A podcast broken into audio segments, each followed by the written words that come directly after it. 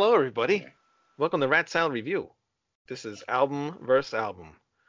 Hello. Hello. Hello, hello. Hello. Hello.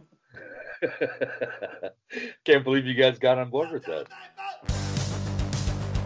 You like a lot of cheesy stuff. I, I, I can't even say that because I like some cheesy stuff too. What? That's one of the best songs I was forced to listen to the debut for this album, this album, and I was impressed. I feel like the title track is a little weak, honestly. Am I gonna get crucified for saying this? Yeah. Please get me off this fucking program.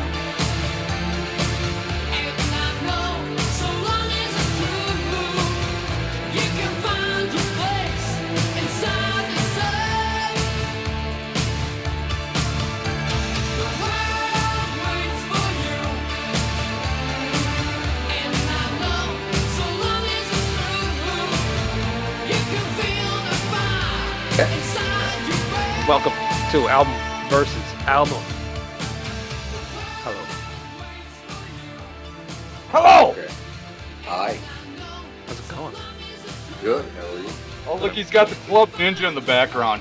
Nice. Yeah. Waiting for the wolf roars And right wait- there. What is that? I Tell didn't, uh, who advised on this album versus album tonight. Oh, yeah. Dragon. well, I have the Club Ninja too. I just don't have it on vinyl. It's nice. Yeah. Uh, this was actually sealed when I got it. Really. First one to ever play it. it Wow. I think it's got a lyric sheet. Oh yeah, you get a little Look at that. black and white version of from the cover. Nice. Where'd you find that? Uh, a place called Mill City Sound, which is in Hastings, right now. Hopkins, Hopkins. Hopkins, Minnesota. you got her. And then this is the Japanese version that I've had for a long time. Is there a bonus Uh, track on there? No, the uh, the bonus track wa- that's on the BGO remaster from 2006 was uh, the B side to the uh, "Waiting for the Roar" single. It's called uh, "Doing Just Fine," but the only time it's been on CD is the remaster. This actually didn't sell very well when it first came out, and it was only pressed like once or twice before Columbia deleted the title. I'm, I'm really shocked it didn't sell well. Yeah, it's gone through the roof ever since. I well, it certainly sold more than On Target and Bad Bad Girls. Did it really? Yeah, well, God, I'd hope so. Those albums are awful. All Fired Up is a good album. I said On Target and Bad Bad Girls. And I said All Fired Yeah. Up's a good album. All Fired Up is a good album, but uh, the two the two Lea Hart presents Fastway albums are shit. yeah, I checked out that uh, Bad Girls one, and I was like, "What the hell is this?" Um, Eddie doesn't even really play on that album, other than a few token guitar solos. He was in rehab the whole time. Oh, really? Yeah. Wow. He uh he really hated those two records. That's why he did on target reworked where he re-recorded a couple of the uh, songs on there to make them sound a little bit better. But the reason he just picked and chose instead of doing both of the albums is he really had nothing to do with writing either one of them. Lea Hart kind of conspired with the record company while Eddie was incapacitated and stole the show. So he It was- picked and choose, and he picked and choose, and he Choose. beard, beard, already drunk. Hard. Sorry, Newitter. That's uh, we're going off in a different direction there. Yes. you are. You're like you always do. That's all right. That's what the show's about. Going off in other directions. Indeed. But No, uh, not that I, suppo- I suppose since you didn't No, properly direction. introduce it, I, uh, I what direction? Straight One ahead. direction. Straight ahead. Straight ahead, because you're looking at the camera. We can see you. Oh, okay. Thought you were talking about the Swiss people running around in the background. I think I might be having an acid flashback. You must be. Anyway, uh, so it's uh, yeah, waiting for the roar versus Club Ninja by Blue Oyster Cult and Fastway, respectively, both from '86. And uh, since we talked about Turbo and uh, I can't remember the the, uh, oh the Ultimate Sin. Yeah, Yeah. the other week about you know Metal X kind of glamming it up figured to pick a couple uh, hard rock ones that went a little AO. Well, no, they went full blown AOR, not even Yeah. a little bit. Yeah, they both did. yeah. And well, the, waiting for the roar actually has a little bit more of a uh, better story behind it than Club Ninja.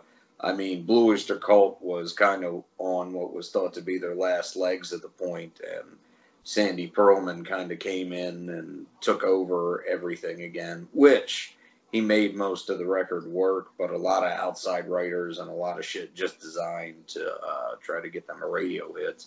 Mhm.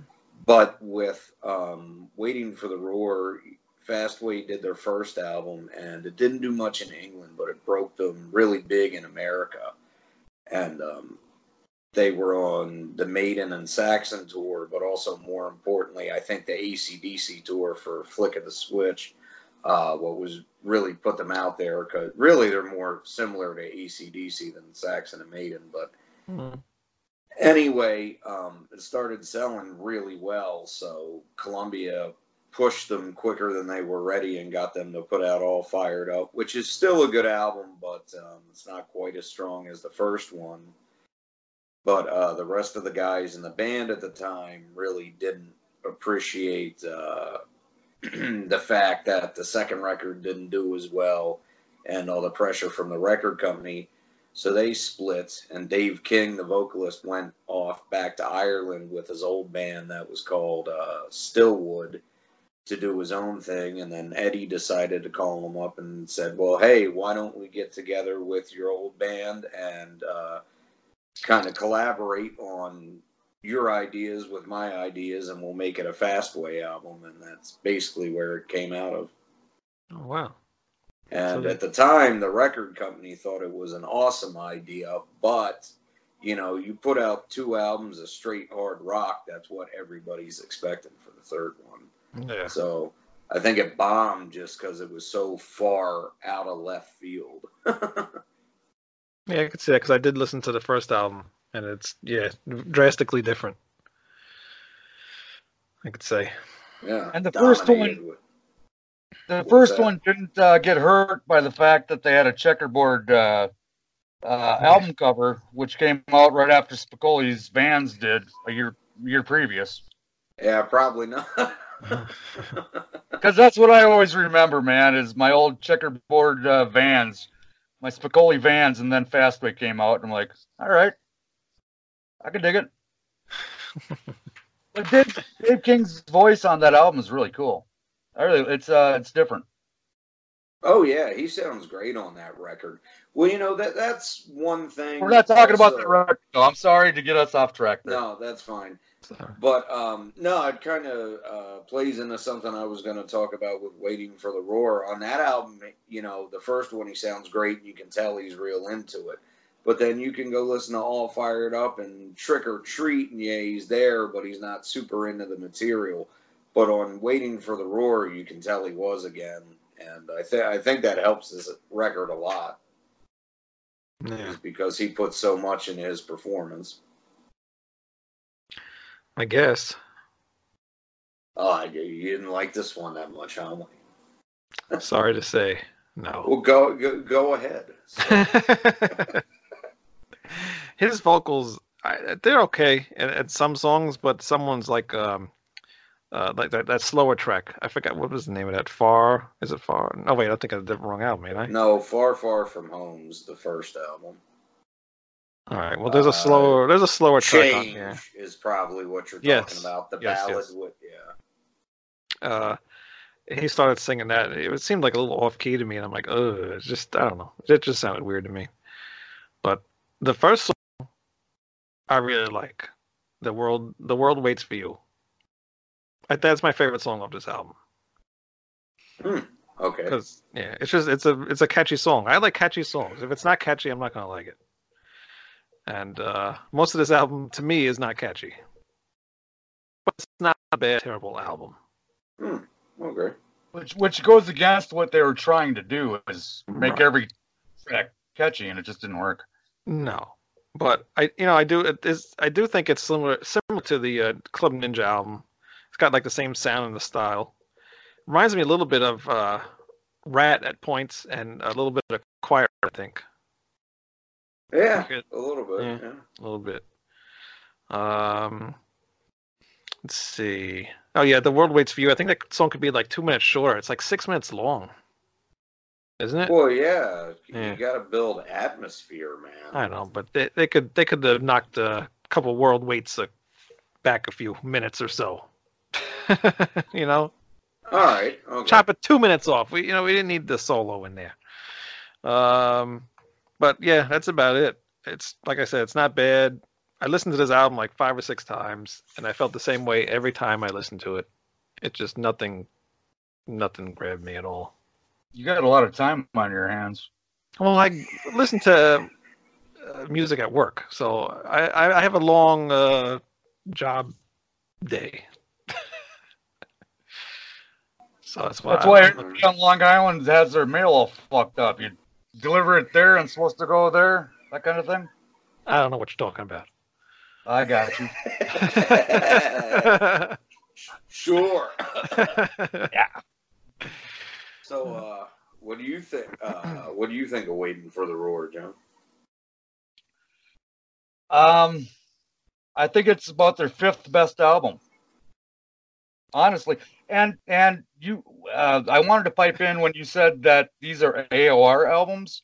I don't, I don't uh, agree with your definition of AOR because these were hard rock albums. Um, AOR, that's Richard Marx and Idle Pure and and uh, you know, A- AOR to me is Styx and Journey. Yeah. Right. Yeah. this isn't this isn't that though. It does have. It's got more in similar common with. Journey than it does Quiet Riot. Yeah. Well, sure, absolutely. But AOR is this uh, stuff you'd find on W Light Radio. In my in my definition, you would be talking Air Supply, and that's AOR. Uh, this is Okay, well, yeah, we It's just, just do- good mid '80s hard rock uh, that fell short of anything memorable. Um, I listened to it and I I couldn't even write anything down, uh, just because there was nothing there to write down. To be honest, um, I still love Fast Eddie Clarke. And you know what I did? I actually listened to Fast Eddie Clarke's solo album after this, and I'm like, this is this is Fast Eddie Clarke. Uh, Waiting for the Roar isn't Fast Eddie Clarke. I don't know. no, it's it's it's totally Dave King's album, and honestly, I I think it was really cool of Eddie to just let him take the reins like that. well, in '85, do you think uh, Eddie was just on too much shit, or Oh, he he was in the middle of drinking himself to death. Then Okay. I I mean, he was uh, on, on- target was 88, and that was when he collapsed and was hospitalized. So that's only three years. you know. Right. Um, I couldn't even tell you a favorite song. I mean, "Waiting for the Roar" is the one that stuck out to me because I had uh, another band called Loud and Clear that uh, I thought covered it, and then I listened to Loud and Clear. I'm like, no, this isn't the same thing. So I'm just telling you my my process of, of going through this, and uh, I'm ready to go to BOC if you want to talk about that. I, I hated Well- that that roar thing that they put on in that song. What? The waiting to waiting. What the hell is it? Waiting to roar. Waiting, Waiting for the roar. Waiting for the title roar. track?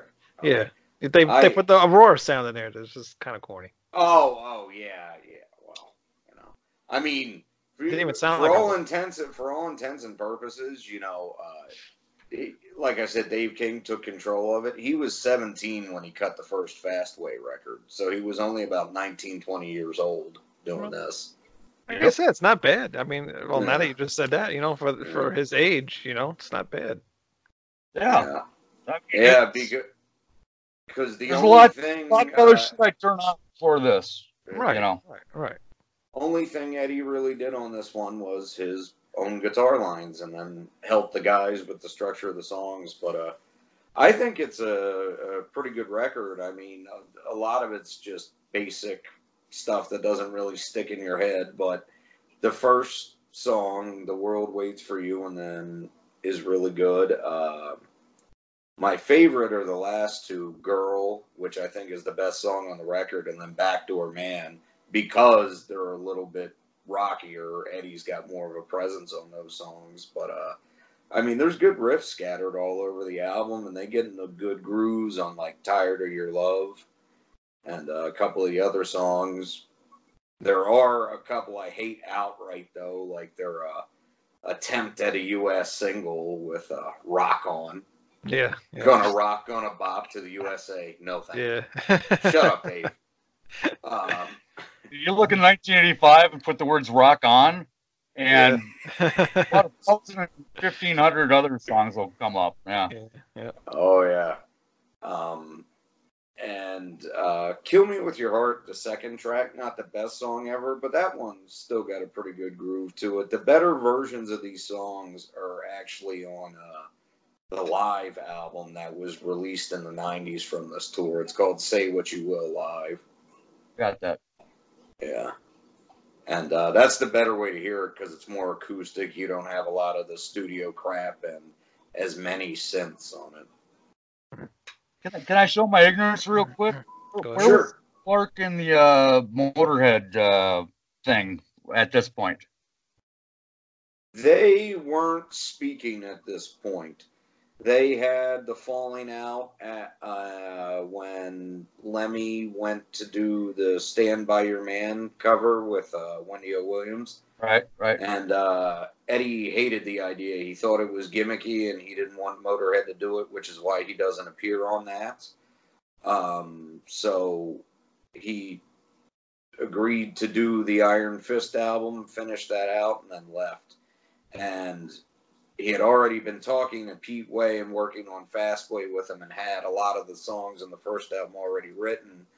Uh, but what happened there, and it was him, Pete Way and Jerry Shirley. Jerry Shirley was the drummer from Humble Pie, and he stayed on. What happened with Pete Way is Chrysalis was originally supposed to pick him up, and Eddie waited, I think, something like three months. They still hadn't called him back, and he wasn't making any money, so he took it to CBS and got signed. Chrysalis was pissed and wouldn't release Pete Way. So, Well, wasn't ended Waste Chrysalis too? yeah.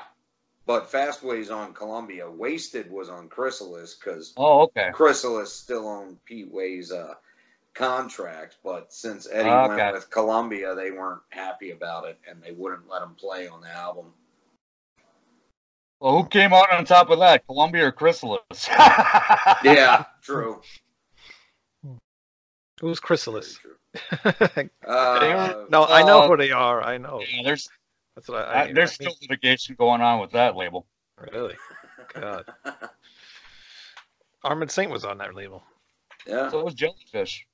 No, Vinnie that was Vincent Charisma. Invasion. Sorry. All right.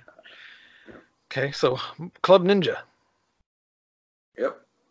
Um, around this time, this is right after the 83 tour. The original band kind of broke up during Fire of the Unknown Origin tour in 81 because of is some issues between Albert Bouchard, the drummer, and uh, Eric and Buck. And that's a whole long story. But uh, anyway, with that album and the one, well, the two before that, they had been trying out different producers, so they kind of started working away from what they were originally doing, and everybody being collaborative songwriters, and the outside writers started coming in, like on uh, You Gotta Take Me Away without Onova on the Revolution by Night, Shooting Shark, a couple other songs like that. Things that generally worked out and did real well for them. Hmm. But um, the rest of that album isn't all that great. And they were getting ready to, I believe, break up for good, but they ended up doing this album and Columbia got them back together with Sandy Pearlman, their original manager, and a lot of the brainchild behind their original image, lyrics, what have you. So he really took control on this and picked most of the songs. And this is also the last album before the original bass player, Joe Bouchard, left. And Allen Lanier, the keyboard player, left before they did this record, too. So really, it should be called Two Oyster Cult. but um, Blue Oyster Cult. yeah. but uh, for for all the weirdness that it encumbered, um, I think it comes off as a pretty good record. And you know, Sandy Pearlman really shows his mastery on it because a couple of them songs really aren't all that great of songs in their original form, but through his arrangements and how the band did them, you know, it turns from what seems like it'll be kind of a boring record to almost a slab of gold in your hands. Yeah. Yeah, Except but for it's me. got one of your favorite songs on it, right? Yeah, Dancing in the Ruins is on it. That's a great track. But um, it's also got one of my favorite Buck Dharma songs ever, uh, Perfect Water. That is fucking beautiful song. Oh, Yeah. And Sorry. uh, sorry. it also features the last collaboration between one of their early rear, lyric writers and them two on um, Spy in the House of the Night, which is based off of a poem by Richard Meltzer uh, called Out of Smokes. Well, you know a lot about this album. Yeah, You didn't have to look on Wikipedia. no. I don't even know if it says all that on Wikipedia. I'm not gonna look. I'm just gonna take your word for it. Well, three percent of Dragon's Brain is all BOC uh, trivia, so Yeah, I know. and knowledge. That's good. I The other ninety percent, uh, ninety-seven percent is. Anyways, uh, Revolution by Night. Did that come out? Uh, was that the album right before Club Ninja? yeah. hmm So there was a couple year gap there then. Three. Oh, that's not too bad. Well, yeah, Buck did a solo album in between there, and they were kind of working on different projects, and then Columbia brought them back together and had them do this, and then how the album after this, Imaginos, which has the illusion that the original band is back together, but it isn't. It's actually a bunch of tapes cobbled together from over 10, 15 years. Um, but originally, Al was going to do his own solo thing, and Columbia said, we're not putting any of this shit out unless it's called Blue Oyster Cult. Right. Get Sandy, and then Sandy took control of it, and man, he was in I forget somewhere in California at the time, and on that album they have something they call the Guitar Orchestra of Imaginos. Guys from Blind Illusion, Possessed, Primus are on that record. He grabbed just about everybody that was working on albums around him and had them cut a guitar solo. But that's not So that was uh, no NoCal then, Northern California, where all that came from. I believe so. I, I'd have to look. I don't remember. All right. So, what do you uh, think of this album, John? Uncle Saxon. Um, this is my first BOC album back in the day. Um, I didn't give it a chance then. I've given it more of a chance since uh, me and Noggle went and saw BOC. What uh, about a year and a half ago? A couple yeah, years ago. A year and a half. Yeah. and, he brought up uh, Dancing in the Ruins, and he was like, "They gotta play it. They gotta play it. They're not gonna play it. They're not gonna play it. They played it." Oh, they and, did. Uh, Yeah. yeah, man. Yeah, after Noggle, after Dragon got all uh, hyped up about that, and they played it, Mm. you know, I um, I was more into uh, uh, into Buck's um, guitar playing than I was the rest of the band that night. Mm. Uh, he just he really turned me on. I was I was floored by what a musician that dude is. Um, was The there whole band. uh, is Eric What- Bloom there?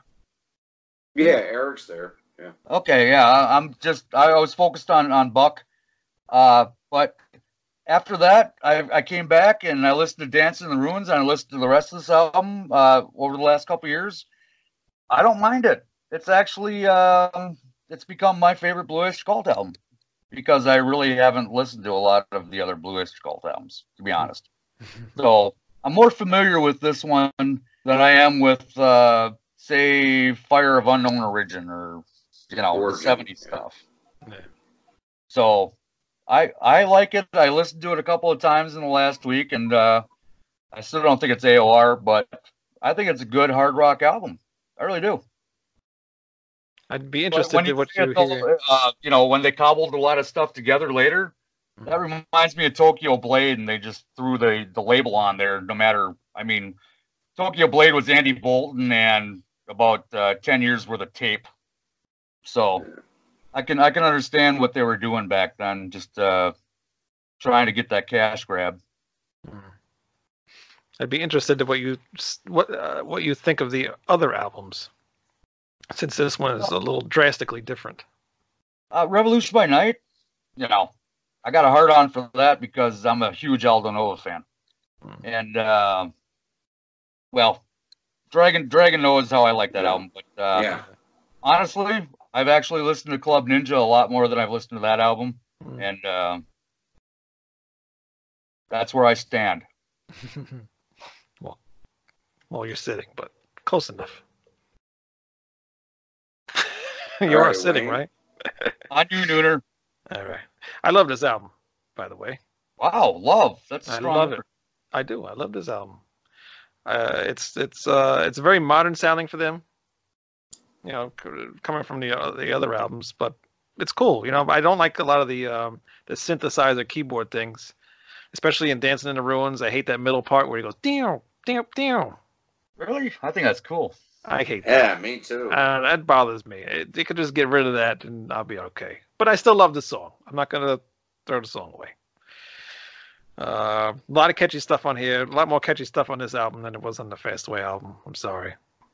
Like uh, Oh, white, weird. white, flag, yeah, white flags, Method to the Madness, Dance in the Ruins. Um, uh, I used to think Rock Not War was like the worst song on this album, it is. But it's not. Oh, And as I was going through this to make a like a little list here of- of what I liked and didn't like, I was gonna add your favorite song to my don't like list. But I changed my mind. I do not like When the War Comes Home. Uh, it's just called When the War Comes. I on my thing is that When the War Comes Home. I don't know. it drags a little bit. Yeah. It's it's unfortunate too because that's the last song Joe Bouchard ever wrote and played with them, and it just kind of drags on. I mean, really, the only thing special about it is Howard Stearns, the one that does the spoken word intro. Oh really? I didn't know that. I hate it Um, because it says Uga Chaka. Well,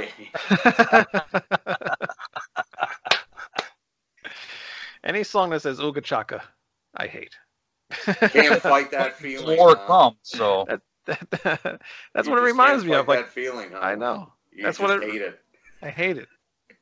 Something inside of me. deep inside of Just like, why would they put that in this song? Like, like it fits, but it's just so stupid. Uh, the other songs aren't that bad. The album's a little uneven, but I still think it's a it's a really good album. It- it- this album gets a lot of hate. I don't know why. There's some It catchy does, stuff on here. I don't It get it. does. I don't either. I don't know. I like it. Yeah, I mean, I, I, I It's not my I favorite Bach album, but I, I like it. Did you Stop say calling Bach? them Bach. Well, What? That is Bach. really annoying. What? Bach? No, It's not what's Bach, next? it's Beef Bohem. What? Sorry, I'm from New York. What do you expect? Taka Taka. Yeah, exactly. I just found out that that's ACDC in Australia. Yeah, those Weird. guys are insane. Hmm. Guess you never knew that, huh, Greg? No, I didn't. Taka Taka. Yeah. I had no Hey. idea. So, what do you think about this album, Greg? You love this album too, right?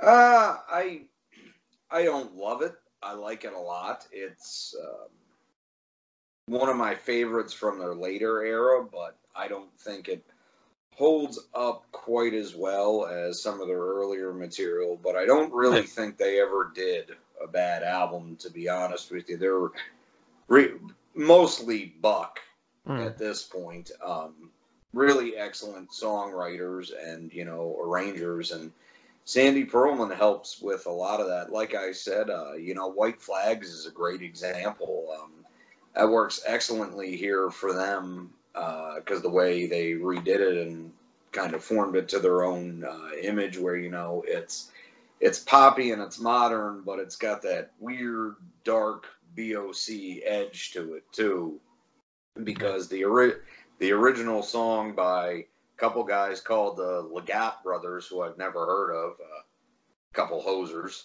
but their version of it sucks. So, Take off. what's that? I said take off, eh? Yeah, yeah. and then you know, Dancing in the Ruins is originally by somebody else too, but they really made that their own, and I think that's uh, Wait, that's another a co- great one. It's a cover? It's an old Dion song. Yeah. Really? Wait, Dion? No. Don't listen to Uncle Sack. Um, I Oh, know a guy named Joey Scanlon wrote it, but I don't know what band he was in. Really? Yeah. Well, you, you know, it may not have been recorded before. It may just have been written by somebody that Sandy knew for the album. I'd have to look more into that. Yeah, he's. I think Sagan's doing that right now. Yeah. Because I, don't. I uh, don't think that's a. I don't think that's like a cover or anything. No, I don't think so. Now that I'm thinking about it. Yeah. Uh, but yeah, and then and then Make Rock Not War is by Bob Halligan Jr. and so is Beat 'Em Up. Mhm. Oh yeah, that's the uh, other song I don't like. Beat 'em up. That's kind of stupid.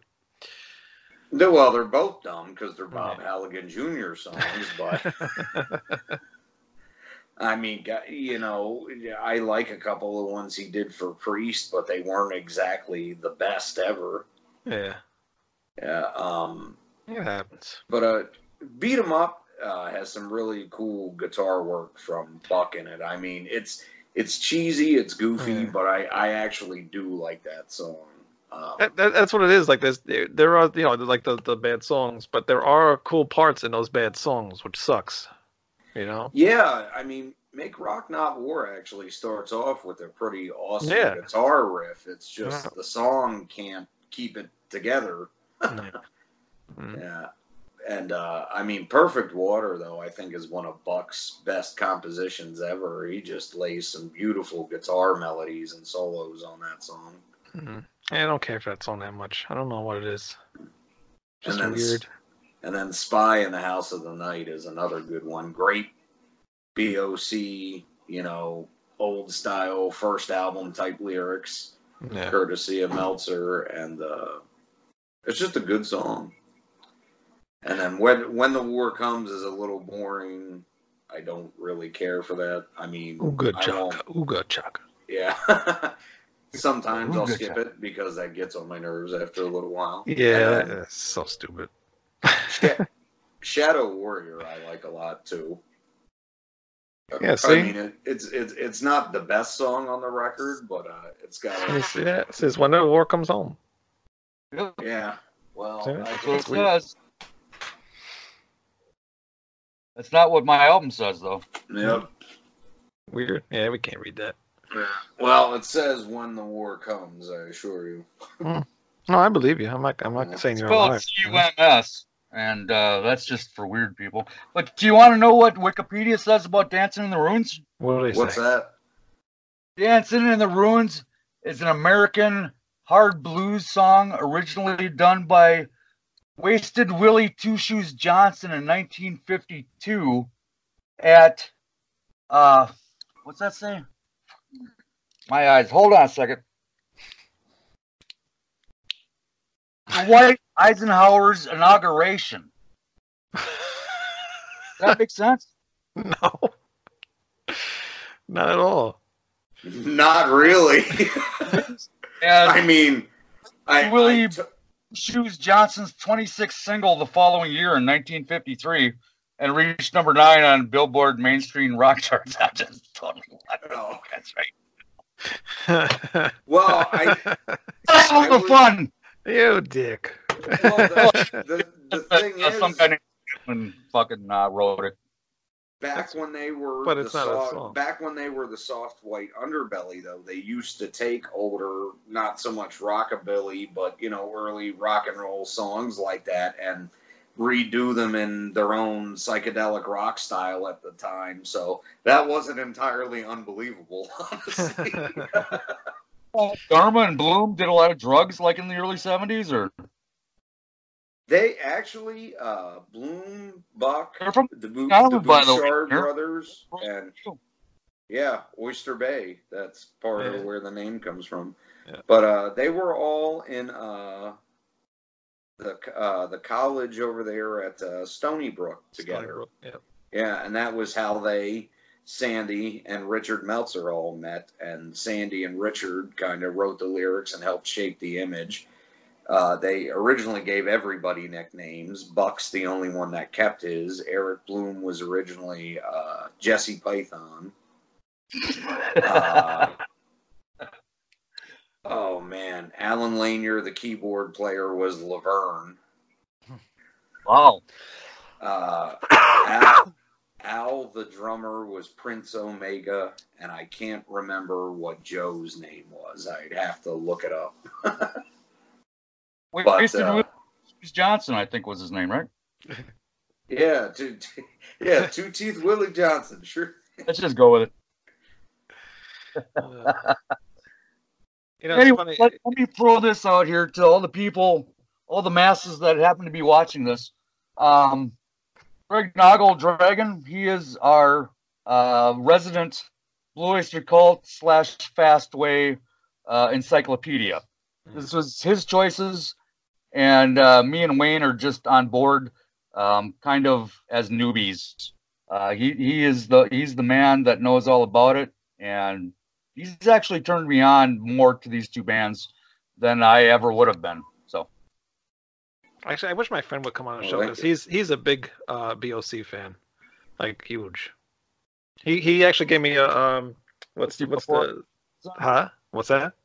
is he about 400 pounds? No, not at all. He's skinnier Yeah. than all of us. Oh, Okay.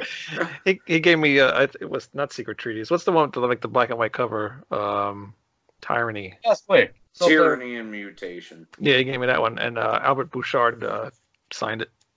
Nice. Oh, cool. Um, w- once they're back off tour, I'd like to get one of them on the show. Actually, I, I at- emailed uh, Eric Bloom the other day. well, Yeah. um, the the Bouchard brothers do Blue Coupe with Dennis Yeah, yeah, yeah. Dunaway from Yep. yeah. Actually, band. I I emailed him too, Dennis Dunaway. Oh, he's a cool guy. I've met him Yeah. before. Actually, he'd be he'd be a real fun conversation. My friend went to Chiller the other day, and um, Chiller Theater, you know what that is, right? Yes. Yeah. Being from Jersey, he should he knows. You don't know. Um, he met uh, uh, Dennis Dunaway there, and he went over to him, and you know most of the guys they charge you know ridiculous amount of price, uh, whatever, to get a picture taken or whatever with them, and he was like, you know, my friend got the picture with him. He got. Um, Oh man, he Dennis Dunaway had like a, a couple other people come over and you know get into the picture and stuff like that, and it signs a couple things like that. And the guy, he, my friend's like, "How much do you want?" He's like, 10 bucks." Yeah. Meanwhile, meanwhile, he gave uh, Doyle from the Misfits like forty dollars for like a picture or something, and he didn't even give a shit. Um, when when I met Yeah, yeah, yeah, yeah. if it's a convention thing, I can understand, but just at a show, people charging, that's fucking bullshit. Yeah, no, it's it's a convention. You know, some people don't you know charge that much. It Well, no, if you're at a is. convention, you're there to make money. That's that's what Yeah, it's yeah, about. yeah. But yeah, Right. At a show, they usually don't charge you, but you know, what's what's chiller real quick? it's mostly like a horror convention. Yeah. Yeah. Um, it's it used to have a different name, but um, Chiller sponsors it now. That TV channel. Oh, really? Yeah, I forget what it used to be called. Don't know. All right, what are we giving uh, these two albums? Because we gotta get going. Uncle Saxon gives uh, Fastway a five and Club Ninja a seven. Oh. What about you, Greg? Uh, Club Ninja, I'd give an eight and a half, and Waiting for the Roar gets a seven. Wow, seven, huh? Yeah, Damn. Interesting. I'm giving Club Ninja. I, What? I love Fast Eddie Clarke and Buck Dharma, man. Apparently you do. I, I want, I, I'm interested to hear the uh, Fast Eddie uh, solo album. I'll send it to you. I So you mean, gotta send it- uh, I'll buy it for you and send it to you. Yeah, sure. Um, I have it uh, with the bonus track you, too. you have to scratch your balls on TV. Yes. Thanks. That's his vagina. Yeah. All right, I'm giving Club Ninja a seven, and I'm giving Fastway a four. Unfortunately, I'm gonna give it a four because you know the songs are good. They're not terrible. It's not a terrible album. I wouldn't tell people don't go buy it, but songs aren't that memorable to me. but there are some good songs on here, and the first song was enough for me to give it a four. Because if I make a mix of anything, I would, I would do the same thing actually. I'll, I'll give Fastway a four and Club Ninjas seven two. yeah, I would definitely put that uh, that first track on on any mixtape I make because it's just a cool song. Because the world waits for You you. you got to find your place inside the sun. That's right. See you guys next week. Adios. Bye.